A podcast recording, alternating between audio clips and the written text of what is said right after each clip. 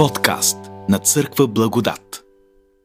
Сега продължаваме с следващата част от 12 глава. И това е текста в 12 глава, 4 до 13 стих. Евреи, 12 глава, от 4 до 11 стих съм писал, но ще кажем няколко думи, ще включим и 12 и 13 стих. Не сте се още съпротивили до кръв в борбата си против греха. И сте забравили увещанието, което ви съветва като синове. Сине мой, не презирай наказанието на Господа, нито да отслабваш, когато те изобличава Той. Защото Господ наказва този, когато обича и бие всеки син, когато приема. Ако търпите наказание, Бог си отнася с вас като с синове. Защото кой е този син, когато баща му не го наказва? Но ако сте без наказание, за което всички са били определени да участват, тогава сте незаконно родени, а не синове.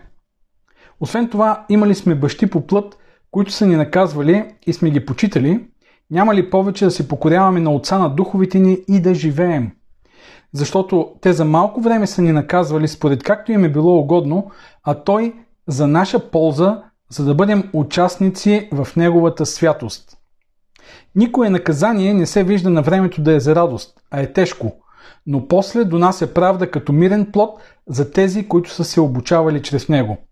Затова укрепете немощните ръце и отслабналите колене и направете за краката си прави пътища, за да не се отклони куцото, но напротив да бъде изцелено. Харесва ли ви този текст? Темата за Божието наказание. Бог наказва този, когато люби. Не е ли малко, малко странно това? А, някак си не обичаме да свързваме Бог с наказание. Бог и благословение, да. Бог и любов, Бог и грижа, Бог и изцеление, Бог и спасение, но Бог и наказание звучи малко, малко тежечко. Думата, която е използвана тук, гръцката дума е пайдея. И знаете ли, че тази дума може да означава дисциплина, възпитание. В корена на тази дума е думата дете. И, и точно това буквално може да означава възпитание на дете. Разбира се, наказанието е част от едно възпитание, но думата има доста по-широк спектър от значения. А, както казах, възпитание може да означава коригиране, може да означава а, инструктиране, може да означава а, санкция, наистина, поставяне на някакви ограничения, но това е понятие, чрез което фактически са описвали а, опитите на родителите или пък на някоя школа да изгради добродетели, познания, умения в едно дете. И разбира се, както казах, наказанието е част от целият този процес. Но в нашия текст трябва да сме наясно, че а, тази дума обхваща всички тези значения. Даже в някои преводи, може да видите на английски, и има един нов превод на български в това приложение за Библията, в който е използвана всъщност не думата наказание, а думата възпитание. И тя също е коректна, тъй като е част от този спектър на значение на тази дума. Дисциплината. Много важен аспект. Много важен елемент а, във всяка една област от живота ни. Независимо за какво става въпрос, ако става въпрос за здраве, не можем да бъдем здрави без дисциплина. Без да се храним по определен начин, а, определено количество, в определени часове на деня, а, определена храна, а, да спортуваме, да почиваме и така нататък и така, да пием вода и всичко останало. За здравето е необходима дисциплина. Ако искаме да учим нещо, каквато и да е професия, каквото и да е умение, занаят, наука, е необходима дисциплина. Ако искаме да изграждаме някакви умения, е необходима дисциплина. Насякъде, във всяка една област от живота ни, тя е важен елемент. И ако преди това в стих първи се казваше, че ние трябва да отхвърлим всеки товар, който ни пречи да тичаме, трябва да кажем, че има товари, които ни помагат да се усъвършенстваме. Има трудности в живота и това е друг тип пречки. Това са пречки, които ни ни спират духовно, а пречки, които ни помагат да израснем духовно, да, да се изстреляме духовно напред, нагоре в висините. И дисциплината може да се каже, че обхваща този тип пречки, бариери, трудности, предизвикателства в живота. Дисциплината може да бъде външна, тогава когато някой друг ни я налага. И много често ние имаме нужда, може да се каже, че почти винаги имаме нужда и от някаква външна дисциплина. Като сме малки, това са нашите родители, учители, треньори. А, когато сме големи, отново може да имаме нужда от треньор, който да ни помага да спортуваме или пък някакъв съветник, консултант. Може да бъде, може да бъде някой, който а, ни съпътства и отразява от негова гледна точка целият процес и ни наставлява, казва ни какво трябва да ограничим, какво трябва да направим. Може да бъде, разбира се, и вътрешна. И идеално е тогава, когато ние сме толкова зрели, че можем сами да налагаме дисциплина на себе си. Това е а, един вътрешен център на контрол, вътрешен център на, на дисциплина. В нашия текст се говори за Божията дисциплина, която е важна за духовния живот. Духовният живот, израстването, духовното израстване не може да бъде осъществено без да бъде упражнявана дисциплина, духовна дисциплина. И Бог сам се ангажира с това да ни дисциплинира, да ни коригира, да ни напътства, да ни ограничава или да ни налага някакви задачи, които да изпълним, да ни поставя пред предизвикателства, които да преминем, за да можем да израснем и да станем наистина победители в духовния живот. Нека да видим няколко аспекта на Божието наказание или по-точно на Божията дисциплина, които откриваме тук в този текст. Първият аспект. Кои са основанията за Божията дисциплина? Нека преди да кажем това, кои са основанията за Божията дисциплина, да кажем в какво може да се изразява тя. Нашия текст не ни го казва, но а, от целият контекст се подразбира какво има предвид автора, когато говори за а, Божие възпитание или Божие наказание. Ако погледнем предишната глава, а пък и цялото послание към евреите, предишната глава, в която се говори за героите на вярата, ние виждаме, че а, някои от тях са преминавали през огромни трудности в живота си. Други изпитваха присмех, бичувания, още окови, тъмници, камъни. С камъни биваха убити, с трион бяха приязани, с мъки мъчени, умираха и така нататък. Тук, тук, тук а, виждаме тежки предизвикателства, понякога фатални за живота на тези герои на вярата, пред които те са се изправили и е трябва да продължат с вярата си напред, защото са вярвали, че Бог им е обещал нещо по-добро. И в нашия живот Божията дисциплина може да се изразява по най-различен начин, може да се проявява по най-различен начин. Дали става въпрос за проблеми с здравето понякога, дали финансови трудности, дали става въпрос за социални бариери и трудности, през които ние трябва да, да применим понякога изолация, понякога отхвърляне, неприемане, дали каквито и да са други трудности в живота, много често те могат да бъдат точно израз на Божията дисциплина. Тя включва всякакъв вид ограничения, изпитания, товари, санкции, наказания, които могат да ни помогнат да отидем по-напред в нашето духовно развитие. Вижте шестия стих, какво си казва. Господ наказва този, когато обича и бие всеки син, когато приема. Сега, разбира се, вярвам, че това е образно казано. Не съм видял някъде Бог да налага някого с пръчка. Защото тук буквално Господ бие този, този стих, означава точно това. Бичува, наказва с, с някакъв инструмент за наказание. А, това е образен език. Много често животът, обстоятелствата, в които Бог ни поставя, са едно такова средство за възпитание, за изграждане на нашият характер. Може да се пак казвам всякакви обстоятелства, които поставят някаква трудност пред нас. И така, кои са основанията за тази дисциплина? Първото основание е, че Бог ни обича. Вижте какво се казва. Бог наказва този, когато обича. Малко, малко странно звучи, нали? Но нека да видим как е казано. Много е важно да видим как е казано, защото м- ще видим, че звучи не малко. Казва, наказва този, когато обича.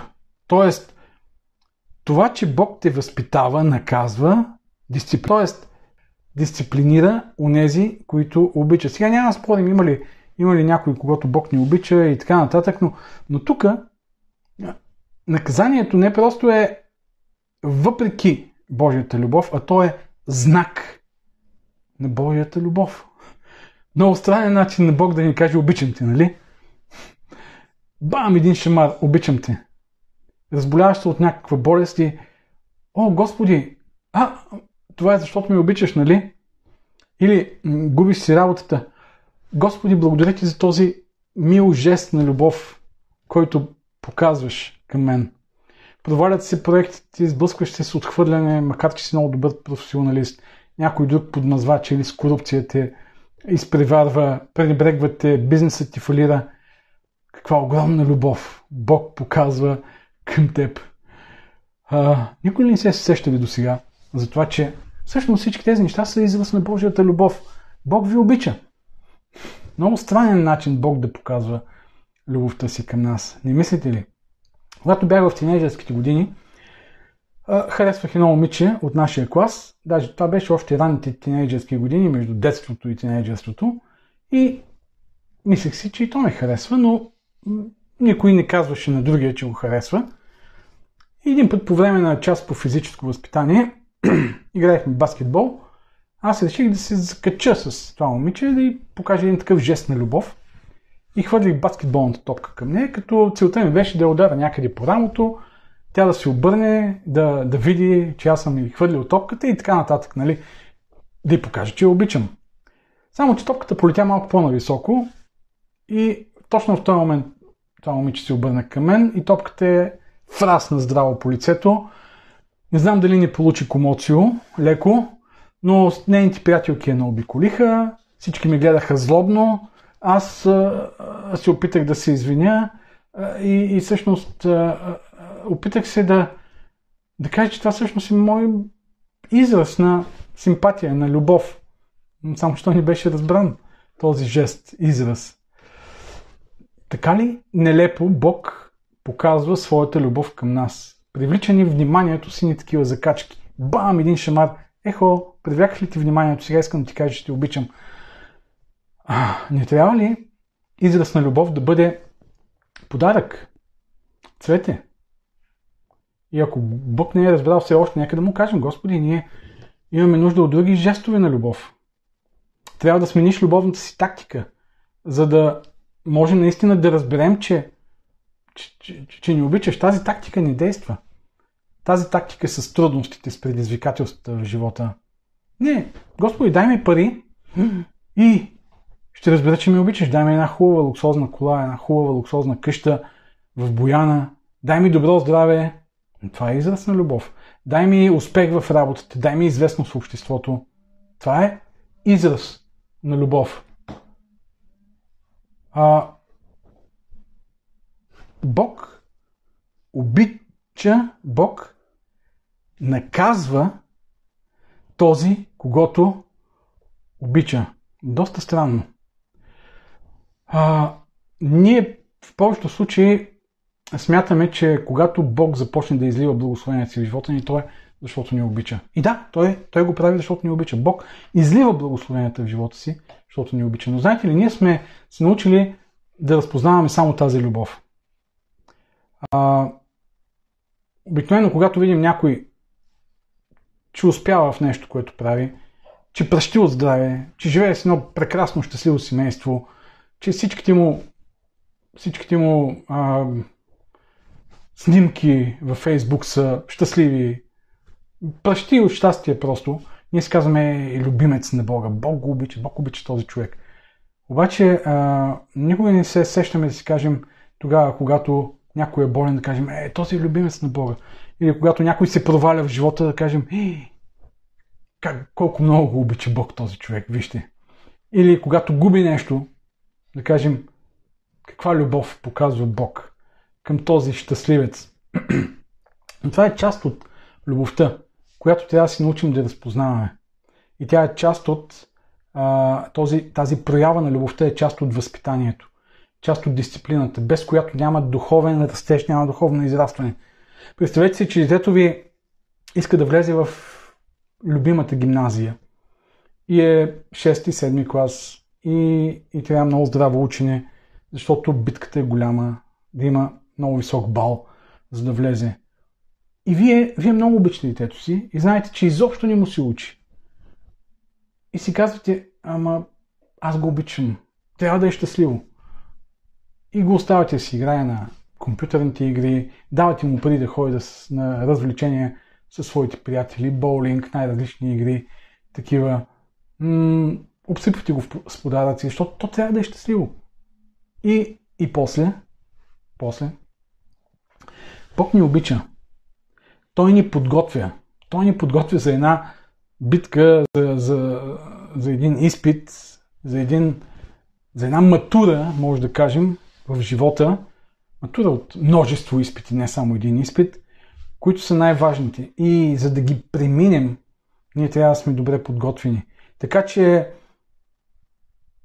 е важно да започнем да, да, да се научим да разпознаваме и тези изрази на Божията любов в живота. Второ, като, като основание. Първо говорим за основанията за Божията дисциплина. Второто важно основание, тя е израз на нашата принадлежност, нашата, нашето синовство.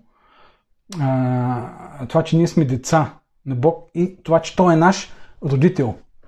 Има едно доста извратено разбиране на това, разбира се. Тъй като аз съм родител, мога да спря каквото си искам с децата и мога да ги бия. Защото тук се казва, Господ наказва този, когато обича и бие всеки син, когато приема. И някои по този начин разбират дисциплината. Аз мога да си правя каквото си искам с детето си. Ти ли ще ми кажеш, държавата ли ще ми каже, тя ли ще ми отнема децата, аз мога да си ги бия, защото аз съм родител. Бог ми го е дал да си го бия, когато си искам. не, не означава това, разбира се, този текст. Един родител, който иска да бъде а, добър родител, отговорен и да постигне най-доброто за възпитанието на децата си, ще бъде готов да ги подложи на трудности. Ще бъде готов да преживее дискомфорта, да ги постави в дискомфорт. И това наистина е много неприятно за един родител. По-лесно е да ги остави да, да са щастливи, да ги остави да, да им е леко, да им е приятно. Но ако иска да ги подготви за живота, за изпитите в училище, за изпитите в неработното място или на всяка и другаде в живота предизвикателствата, той трябва да си причини дискомфорта, да ги постави в дискомфорт, за да може те да израстват. И това е част от доброто родителство. И това е част от доброто родителство на Бог към нас. Неговата дисциплина, божествената дисциплина, чрез която Той изгражда нашите характери. Отдавна осъзнах това в живота си, че всъщност моята принадлежност към Бог означава да му се доверя в възпитанието, което за което той е отговорен за мен, дисциплината, която той ми налага. И през годините съм казвал и продължавам да го правя. Господи, каквото сметнеш за добре, прави с мен, с живота ми, за да ме изградиш като по-добър човек, за да ме изградиш като по-добър вярващ, за да ме изградиш като по-добър служител. И, и знаете ли, това понякога е малко страшничко, защото ами, казваме, да, ама какво ще реши Бог? леле, какви неща се случват на хората. Ами ако Бог реши нещо такова, и, и ние понякога поставяме условия на Бог. Господи, молите всичко, но само не е това. Молите всичко, но само не е това. Да приемеш Бог като твой баща и да приемеш Божията дисциплина като част, като част от Неговото бащинство, означава да му си довериш, че Той знае това, което е най-добре за нас. Какво ще помислите следващия път, когато преминавате през трудности в живота, дали ще помислите, Господи, не ме ли обичаш вече? Спомнете си за този текст. О, Господи, благодарен съм Ти, че ми напомняш, че ми обичаш и че си мой баща. Готов съм да се уча, готов съм да израствам. Това ни казва Евреи, 12 глава, тези стихове. Вторият аспект на Божията дисциплина. Първият беше основанията за Божията дисциплина. Вторият аспект. Каква е целта на Божията дисциплина в живота ни? Стих 9 и 10. Освен това имали сме бащи по плът, които са ни наказвали и сме ги почитали, няма ли повече да се покоряваме на Отца на духовите ни и да живеем? Защото те за малко време са ни наказвали според както им е било угодно, а той за наша полза, за да бъдем участници в Неговата святост. Тук авторът прави аналогия с земното родителство и всъщност противопоставя, противопоставя, е, съпоставя и противопоставя и сравнява от една страна показва, че има връзка между родителството на Бог и а, нашите земни родители, които също са имали тази отговорност за небесата. От друга страна показва пък и разликата с а, разликата между Бог като родител и ние, хората, като родители. Един родител, колкото и да е добър, колкото и да е опитен като родител, колкото и да е чел, да е изчел всички книги на света за възпитанието. В крайна сметка, трудно може да прескочи изцяло, напълно своите собствени човешки ограничения. Разбира се, никога не може да ги прескочи, но и своето его. И много често в възпитанието, колкото и да сме алтруистични, колкото и да мислим за децата си, ние проявяваме и, и този егоизъм. Ние правим нещата така, както на нас са ни угодни. Тук се казва, те са ни възпитавали така, както на тях им е било угодно. И, и много често ние, като родители, правим, налагаме някаква дисциплина, да, за доброто на, на децата си, но отзад стои и някаква наша амбиция. Или пък понякога е за да се успокоим ние. Просто за да не се тревожим, да не се притесняваме. Тревогата, разбира се, е сигурен знак, че нещо лошо може да се случи. Но го правим, за да може да успокоим съвестта си. Или го правим, за да може да постигнем някакви лични амбиции с децата си. Както им е угодно, се казва тук. И методите са тези, които на нас са ни най-удобните и смятаме, че са най-добрите. При Бог обаче нещата са различни. Бог ни възпитава за наша полза. Вижте, тук се казва а, в 10 стих, а Той за наша полза, за да бъдем участници в Неговата святост.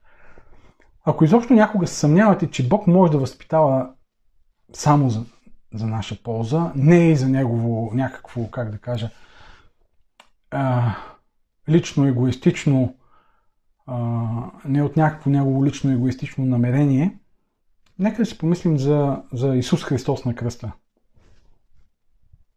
Бог дава дава живота си. Бог не е толкова дребнав, че да се опитва да компенсира нещо, което му липсва, на него нищо не му липсва. Чрез възпитанието, чрез, чрез ограниченията, които ни налага.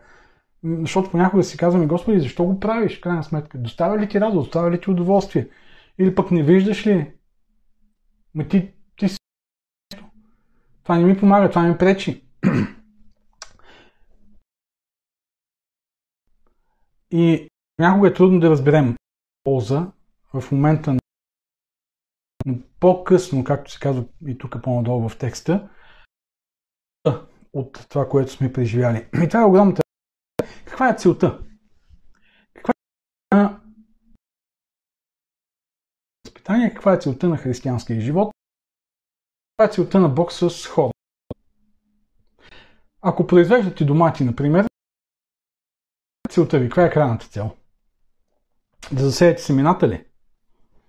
Или да направите разсъд, или да засеете този разсъд и да израснат едни хубави растения с стъбло, листа, цвят, или а, тези хубави растения да завържат плодове. Това ли е крайната цел? Едни хубави зелени домачета. Да, може и това да е крайната цел, ако, ако правите ако произвеждате домати, зрели домати, вашата бъдете хубави, зрели домати. Добре, каква е крайната цел на християнския живот? Кои са зрелите домати на качествените домати в християнския живот. Каква е целта на църквата? Що съществува църквата? Или християнството. Каква е целта на християнството? Ние казваме ами да спасява. Чакай малко, какво означава това? Ами вечен живот. Да, ама какво означава вечен живот? Какъв вечен живот по-точно? Просто да ни избави от, от смъртта ли? Сигурно някой ще каже, не, да ни избави от греха. И да, точно така. Да ни избави от греха и да ни направи какво? Святи. Да ни направи праведни. И тук, и тук в този текст точно това се казва. Много ясно ни е казано каква е целта на, на нашия живот като християни и на Божията дисциплина с нас. Той за наша полза, за да бъдем участници в Неговата святост.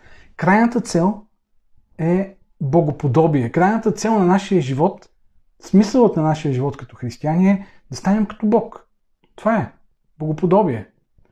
А, а, в следващия стих, в предишния стих, всъщност, 9 стих се казва, няма ли повече да се покоряваме на Отца, на духовите ни да живеем.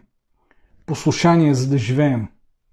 Но за да живеем не просто да живеем като живи организми, святост, да живеем в святост. И вижте по-надолу. Никое наказание не се вижда на времето да за радостта е тежко, но после при нас е правда, като мирен плод за тези, които са се обучавали чрез него. Правда, святост, живот в святост и в правда. Това е, това е, това е всъщност крайната цел на християнския живот. Святост. Това е върховното състояние, в което а, може да се намира човешката душа. И това е най-благотворното състояние, в което може да се намира човешката душа. Ние сме създадени по образ и подобие на Бога и ние сме създадени за да живеем в святост. Светостта засяга нашия характер, засяга добродетелите, т.е. да сме святи означава да, да морална чистота, която отразява Божиите добродетели. И светостта не е едно качество, светостта е цял сбор от добродетели, които отразяват Божия характер. Но светостта не е просто само а, добродетели и, и характер, чист а, възвишен характер, тя е и действие, тя е живот, тя е, тя е начина по който мислим, начина по който говорим, начина по който действаме. А, и, и това е правдата. Това е правдата в нашия живот. Така че, м- ето това е целта на Бог, да ни доведе до едно такова състояние, в което човешката душа процъфтява, просперира. А тя процъфтява и просперира в състояние на святост. Всеки грях, всяка морална нечистота наранява душата, потиска я, отнема от свободата и отнема от тази пълнота на щастието, което можем да, да преживеем. Грубост, завист, агресия, алчност, похотливост, омраза, насилие – осъдителност, лицемерие, всички тези неща, всички тези неща нараняват човешката душа. Понякога, нали, когато живеем в грях, ние изпитваме някакво извратено удоволствие. Но това е всъщност удоволствието от греха е едно удоволствие като удоволствието от тези неща, които душат здравето ни, например наркотиците. Те ти носят някакво удоволствие, но в същото време те и убиват, докато светостта е това състояние, в което човешката душа живее в своята пълнота на радост, блаженство, възможности. Пълният потенциал на развитието на човешката душа може да бъде осъществен едва тогава, когато е в тази връзка с Бога и из, израства в святост. И точно тук се появява дисциплината. Всъщност, дисциплината има за цел да ни доведе до тази святост. А, и това не става лесно. Това е един дългосрочен проект. Ако различните умения и компетенции в живота се придобиват бавно и трудно, трябва да кажем, че компетенциите на характера или добродетелите са един проект за цял живот. Това не е нещо, което става, което става от днес за утре. Това е нещо, което се изгражда бавно, продължително в нашия живот. И Бог се е ангажирал точно с това. Неговата роля като треньор за нас е да ни доведе до, до святост. И тъй като целта на християнския живот не е здраве, понякога здравето може да бъде жертвено заради святостта. Може да звучи странно, но понякога болестта може да бъде път към святост. Има хора, които чрез страданието, физическо страдание, инвалидизация или някаква тежка болест, а, са били доведени до много по-извисена духовност в живота си. Целта на, на християнството, целта на Бог не е богатство, не е да ни даде богатство. Това е нещо, което много лесно може да ни даде. Просперитет, богатство, изобилие. Това са неща, които търсят хората, които не са осмислили и осъзнали на душата. Светостта, тъй като понякога тъй като светостта е най-важна от всичко, а не богатството, понякога бедността може да бъде път към светостта. И тъй като целта на човешкия живот не е успех, понякога провалът може да бъде път към святост. Тъй като целта на човешкия живот не е удобство и комфорт, понякога дискомфорта и страданието, през което преминаваме, може да бъде път към тази святост. И вижте какво се казва в стих 11. Никое наказание или дисциплина или възпитание не се вижда на времето да е за радост, а е тежко. Но после донася правда като мирен плод за тези, които са се обучавали чрез него. Нашият ум е склонен да търси лесното тук и сега. Ние сме склонни да гледаме краткосрочно на живота. Да ми е добре сега и тук. Но вижте какво се казва тук. Тук и сега не винаги нещата изглеждат да са приятни. Не винаги а, носят радост и удоволствие. Ако тук и сега живеем и ако искаме тук и сега да ни бъде приятно, казвам, ако тук и сега търсим приятното, то тогава ние няма да научим нищо. На личности, които са превърнали живота си в купон. Забавляват си само забавлението. Те си казват, ех, да може да живея така. И помислете се след няколко години, ако живеете просто така, как ще изглежда живота ви. Има неща, които се постигат трудно и мъчително в живота. И трябва да се премине през огромни а, препятствия. А характера е едно от тези неща. Изграждането на добродетели е едно от тези неща. Повече от всичко друго. Повече от това да придобиеш някаква професионална квалификация или някакви специални умения, повече от всичко друго. Повечето значими неща в живота си постигат с трудности, а най-значимото от всичко е изграждането на човека, изграждането на човешката душа. Втория стих се казва, миналия път го разгледахме, който заради предстоящата нему радост издържа кръст. Ето същия принцип. Тук и сега трябва да издържиш кръст, защото това ще доведе до една по-голяма радост.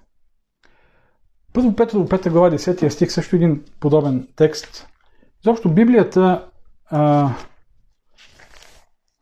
по този въпрос е категорична. Днес, сега може да бъде трудно, но тези трудности, ако ги възприемем по правилния начин, могат да бъдат от полза за нашето изграждане. Първо Петро, 5 глава 10 стих. А Бог на всяка благодат, който ви е призвал в своята вечна слава, чрез Христос Исус, ще ви усъвършенства. Как ще ни усъвършенства? Като превърне живота ни в купон ли? Ще ви усъвършенства, утвърди, укрепи и направи непоколебими. Как? След като пострадате малко. И много ми харесва това тук, което се казва. След като пострадате малко. Всъщност, колкото и си мислим, че е много голямо страданието ни, то е малко. Не е толкова голямо страданията, през които в момента. Ще го да смятаме обаче, че ние сме тези, които изграждаме светостта. Тук в този текст се казва, че правдата е този плод израства в тази му връзка с Бога, с това прибъдване в Бога, с това зерцаване на Исус. В втория стих се казва да гледаме на начинателя. Ще израсне тогава, когато е добре обработена почвата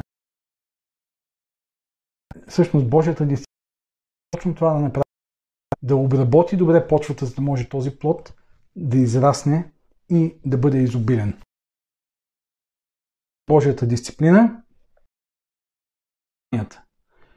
Бог ни обича и Бог е нашия Второ, е Божията дисциплина. Вижте, Бог с нашия живот, пак казвам, да бъдем успешни, не да бъдем неща Бог ни ги дава, християнският живот е безсмислен. Е точно нашето спасение от греха. Освещаването, израстването на нашия характер, израстването в светостта. И третият аспект, който откриваме тук е нагласата ни спрямо Божието наказание или спрямо Божията дисциплина.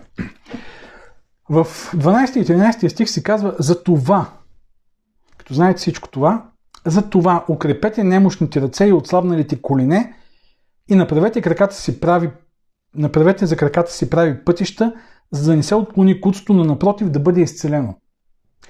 И този смисъл можем да го открием и по, по-нагоре. В петия стих. И сте забравили увещанието, което ви съветва като синове. Сине мой, не презирай наказанието на Господа, нито да отслабваш, когато ти изобличава Той. Тук се казва а, да укрепим немощните и отслабналите колене. Немощните ръце и отслабналите колене. Тук по-нагоре се казва да не отслабваме тогава, когато ни изобличава Той, да не презираме. И това е нагласата. Нагласата, която е важно да изградим по отношение на Божията дисциплина, за да може тя да постигне целта си. Защото тя може да бъде и вредна. Божията дисциплина може да бъде токсична, може да бъде опасна, може да бъде унищожителна в живота ни. Тогава, когато нямаме правилната нагласа. Ако нямаме правилната нагласа, тогава, а, когато се случи нещо, нещо трудно, живота ни ще кажем, Господи, защо аз? Господи, пак ли на мен? Плаче Ремиев, третата глава, първата част, спомняте си. Ако сте слушали преди м- месец и нещо, проповядвах върху този текст. И това е много лесно. Човек, който страда да стигне до там. До горчевина. И по-надолу в нашия текст също се казва, внимавайте да не би да поникне някой горчив корен, 15 стих, който да зарази останалите с горчевината си. Господи, защо на мен? Господи, всички други са щастливи, доволни, благословени от Тебе. Само аз, само аз. Да, тогава дисциплината е токсична, но ако изградим правилната нагласа, не презирай. Предишни стихове се казва, че Исус презря срама, презря кръста, смъртта на, смъртта на кръст, презря срама и седна отдясно на Бога. Ако трябва нещо да презираме, то това е страха от страданието, срама от страданието, но не и да се страхуваме от това, което Бог иска да ни приведе. Никое, никое страдание, се казва тук, не, не е на времето си за, за радост. Едва после, едва по-късно то принася мирен плод, но докато тук преживяваме болката и скръпта, трябва да изградим тази нагласа, да виждаме отвъд това и да виждаме целта на Бог с нас. Че неговата цел вместо да ни а, спре, е да ни направи по-бързи. Вместо да ни попречи да вървим в посоката, в която искаме, е да ни насочи в посоката, която е най-добра за нас.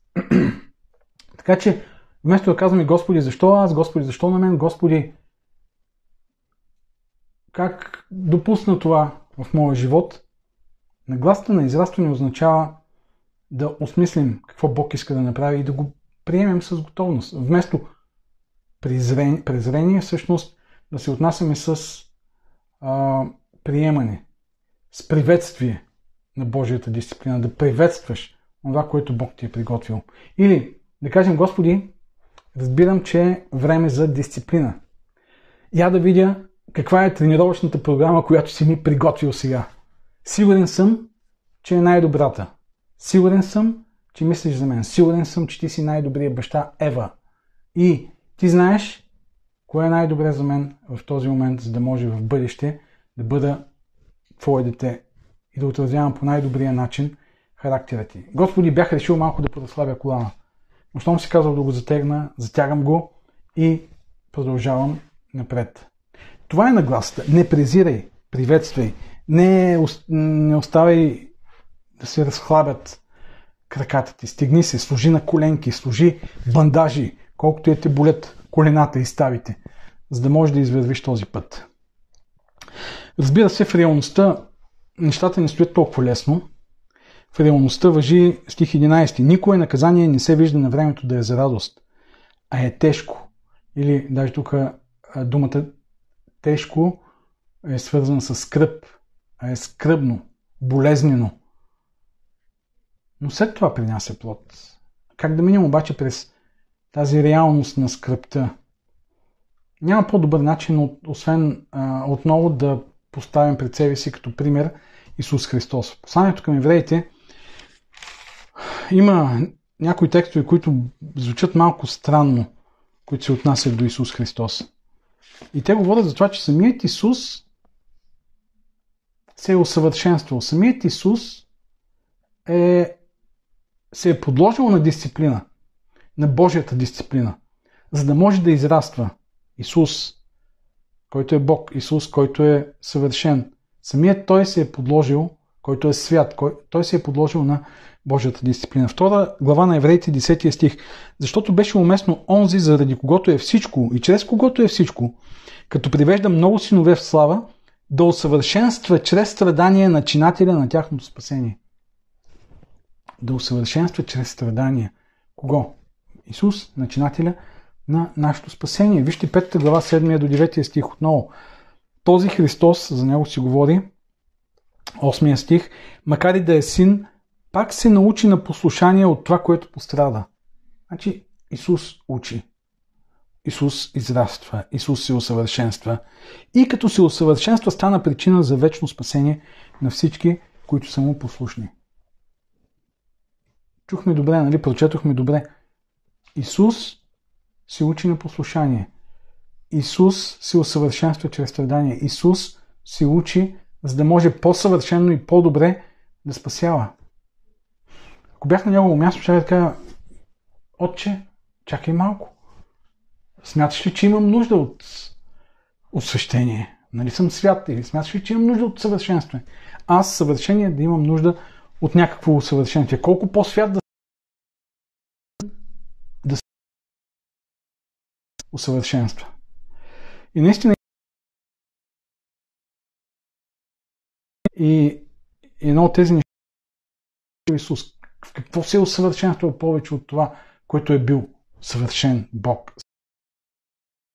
Той се подчинява на това като човек, за да при и за да научи заданието, защото като Бог свят всемогъщ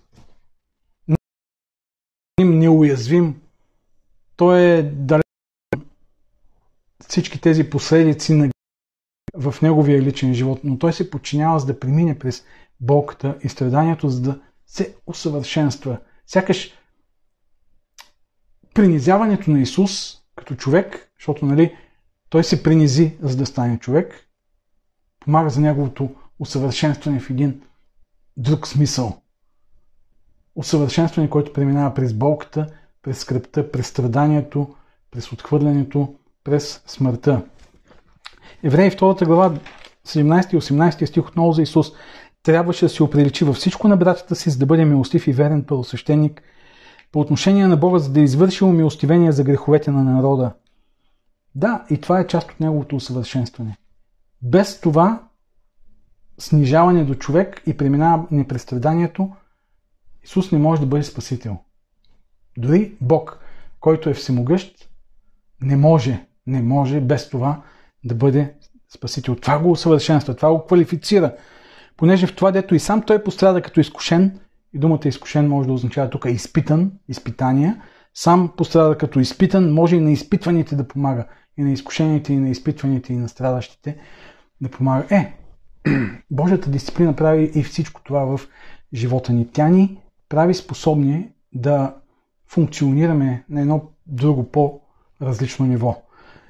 Бог чрез нея вади най-доброто от живота ни, за да ни подготви по най-добрия начин да бъдем полезни за другите и да живеем в пълнотата на Неговото съвършенство. Така че, сине мой, казва авторът на посланието към евреите, той цитира един старозаветен текст, не презирай наказанието, нито да отслабваш, когато изобличава той, защото Господ наказва този, когато обича да се научим да възприемаме и преживяваме по най-добрия начин и тези изрази на Божията любов към нас. И това наистина ще ни доведе до едно по-друго ниво в нашето отношение към Бога, в нашата връзка с Него и в нашето служение като Негови деца тук, на тази земя. Амин.